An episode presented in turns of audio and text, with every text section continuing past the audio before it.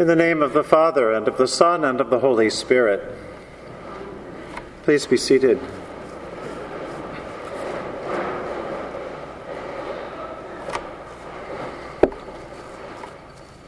One of my favorite scripture readings is read typically at the, the Easter Vigil, the worship service that we celebrate on Saturday night before Easter. It's called a vigil because it's the night before, not because it's especially long, especially the way we do it. Uh, it's about an hour and a half, not more, so come if you can. Uh, they can be long. But even when they're shorter than ours, um, Easter vigils often include a particular reading from the book of Ezekiel. Now, I love the Valley of the Dry Bones passage in Ezekiel as well, but my other favorite one is from a different section. God says to God's people who have been exiled and cut off and feel forgotten, God says, I will bring you into your own land. I will sprinkle clean water upon you, and you shall be clean from all your impurities. A new heart I will give you, and a new spirit I will put within you. And I will remove from your body the heart of stone and give you a heart of flesh.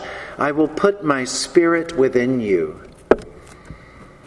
A new heart and a new spirit that promise comes to God's people when they're worn out, they're tired, they feel beaten down, and they've almost given up.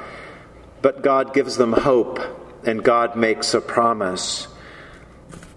Easter itself, with the resurrection of Jesus Christ, brings the ultimate in the new creation and the whole season of Easter later is a prolonged celebration and meditation on what that means for us, that we have the hope of eternal life.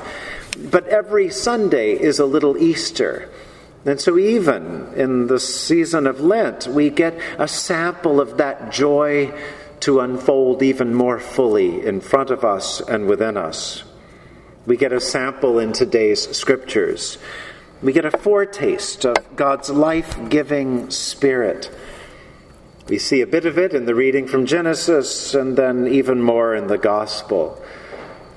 The Genesis reading is, is well known to us. It's a snippet from the longer section about Abraham and Sarah, from those stories that are, are so beautifully portrayed in our icon over to the left, where you see Abraham in the far left and Sarah to the far right, and the three strangers or angels or messengers of God in the middle.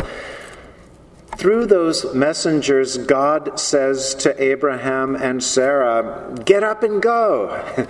I've got a plan for you, and everything's going to be different. And so Abram and Sarai at that point begin to follow God into a new place. Over and over again, their faith is put to the test. They must have thought that life was going to play out a certain way, but they're, they're surprised by God.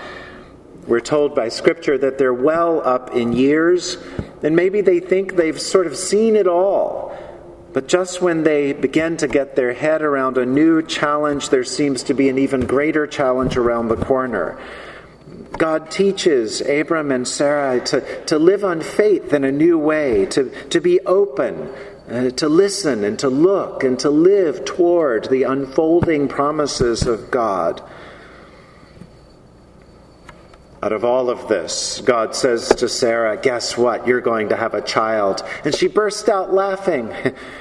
And so the child that she has, Isaac, they name the word that means laughter. Itzak means she laughs.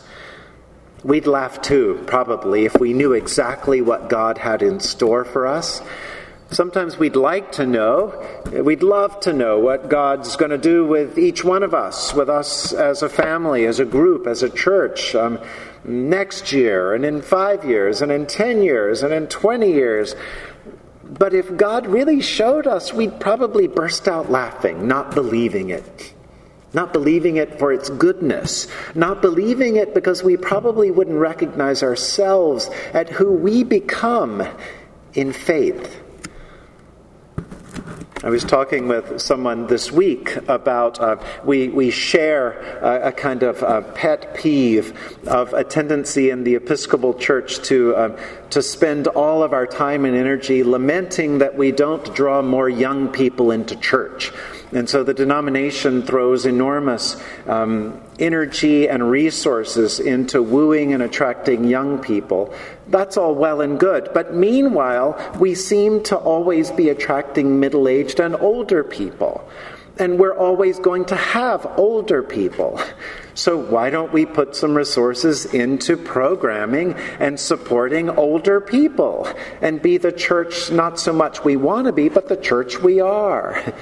Now I'm trying to preach to myself and realizing that I could do a whole lot more. And what does it what does it mean to, to mature in faith? What does it mean to live in faith in our in our 60s and 70s and 80s and 90s and hundreds as Kit Bradshaw is showing us? My friend and I were talking and we, we thought, you know, a part of the problem is the stereotype. The stereotype that older people whether they be folks we know and love or put up with, or Abraham and Sarah. But older people get set in their ways and they want things a certain way and aren't open to change. That's just not true. Look around. Look at the history of our faith. It's just not true. Story after story reveals to us how people older in age and experience, in, in life story, change their direction entirely and stop one thing and begin another. We see it with Abraham and Sarah. We certainly see it with Nicodemus in the gospel. Just like Sarah laughing, Nicodemus probably laughed to himself when Jesus told him he had to be born again or born anew. I mean, Nicodemus is a Pharisee. He's a, a, Jew of great spiritual learning and development. He's, he's spent years reading and studying and praying. He knows his faith, he knows God. And here Jesus suggests that maybe there's something entirely different to learn. I imagine Nicodemus bursting out laughing, thinking, well, what could this possibly be? And yet he laughs like Sarah. He laughs with faith and he follows Jesus.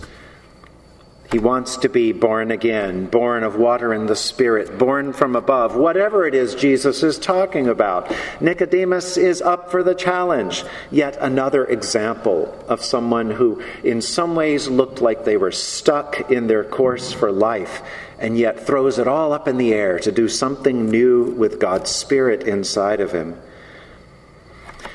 We might be tempted sometimes to think of our spiritual life as predictable and linear. We can be tempted to think of the season of Lent itself as sort of parallel to the season of spring. Um, yes, it brings a certain growth, but it just happens naturally, whether we're part of it or not. And yet, the kind of spiritual rebirth experienced by Abraham and Sarah and Nicodemus and all who, who believe in Jesus Christ is anything but natural. It's not the natural course of things, it interrupts the natural course. It doesn't follow the normal order. To be born again mm, is to almost hear the record scratch. as God adjusts creation to make for some new possibility. That's what happens every time we baptize. That's what happens every time we say to Jesus, Yes, yes again. We might hope our spiritual life could be a little more predictable and linear, but the spiritual life is just that it's a life it's a life that's filled with disruptions and surprises. It's a life that is interrupted by a, a, diagnosis from a doctor that could change everything. It can be interrupted or changed by the economy or by a downsizing at work or a disaster or a sickness or, yes, a virus that seems to be creeping towards us all these times we can be tempted to feel like we're in a lost place, like those people of Israel so long ago, stuck in a wilderness, unable to see God's will and way very clearly. And maybe that's so. Maybe we can't see God's promise just yet. We're like Nicodemus, stumbling in the dark, asking for help, trying to feel our way forward. And yet, that's the way of faith. Even when we can't quite see the light yet, we trust that morning will come. In such times, words may fail, theology may fail, scripture might not come to the rescue, but we do have one another. We have one another. When someone near us is struggling, it's not always the most helpful thing to recommend a book or plot a strategy or, or offer words of encouragement, though all of these things have their place. So often, the most powerful presence of God is for us to simply be present, to offer ourselves in whatever way the person may need us if there is some part of us that has known God's rebirth in our lives, if there's some part of us that has felt that rekindling of God's Spirit even when we've been down, if there's some part of us that can live as a witness to God's power for new life, of new birth, then that presence can be a help to someone else. Abraham and Sarah became spiritual leaders because they had been through the wilderness. They had survived. But they had lived plenty a day where they doubted God's presence. They didn't know what to do next. They had no idea how the story would end. They had gone through their own versions of dark nights of the soul. But they had been found by the light again and again and again so that they could eventually be witnesses of that good light. When I think of Nicodemus, I think of some of the saints I've known in the church and out of the church. I think of the the 83 year old I know very well who, whenever he has trouble with his iPhone, he goes to the Apple store and asks for help. 83 and going strong. I think of the woman who was laid off from a government appointed job and she thought life was over as she understood it. Not only had she lost her job, but those who nudged her out did their best to ruin her reputation. And so, with lost income came lost health insurance and a loss of a sense of stability, of even knowing who she was anymore. And so, it took a little while. But then she teamed up with another woman who had been nudged out of her business. And together they began to, to plot and plan and pray and they developed their own consultancy. And so now they together, well into years that most people are retiring or slowing down, they're going strong and having the time of their lives because they risked opening themselves up to something new and feeling a burst of energy from God and the people around them to do something new through them. You can probably think of your own examples of Abraham and Sarah and Nicodemus, of, of folks who have risked, risked all that they were and all that they had in order to follow God in some new way. Just week before last, we observed Ash Wednesday. Those prayers and the liturgy of the day invited us to sort of relocate ourselves in the drama of life and death and new life, to think about that long narrative and to imagine where we might be in it. And so, doing so, we acknowledge the places in which we feel broken, the places where wreckage needs to be cleared away by God. And so we can allow God to begin again with us to reframe the words of Psalm 51, to know in our hearts that God helps us to hear of joy and gladness, that the body that was broken might rejoice. God creates a new heart and a right spirit within us. God gives us the joy of God's saving help again and sustains us with a bountiful spirit. We are delivered from death and we are given new lives for praise. Jesus says that each one of us can be born again, that each one of us can be born from above, born anew, again and again and again and again. With God's Spirit within us and around us, we are born anew.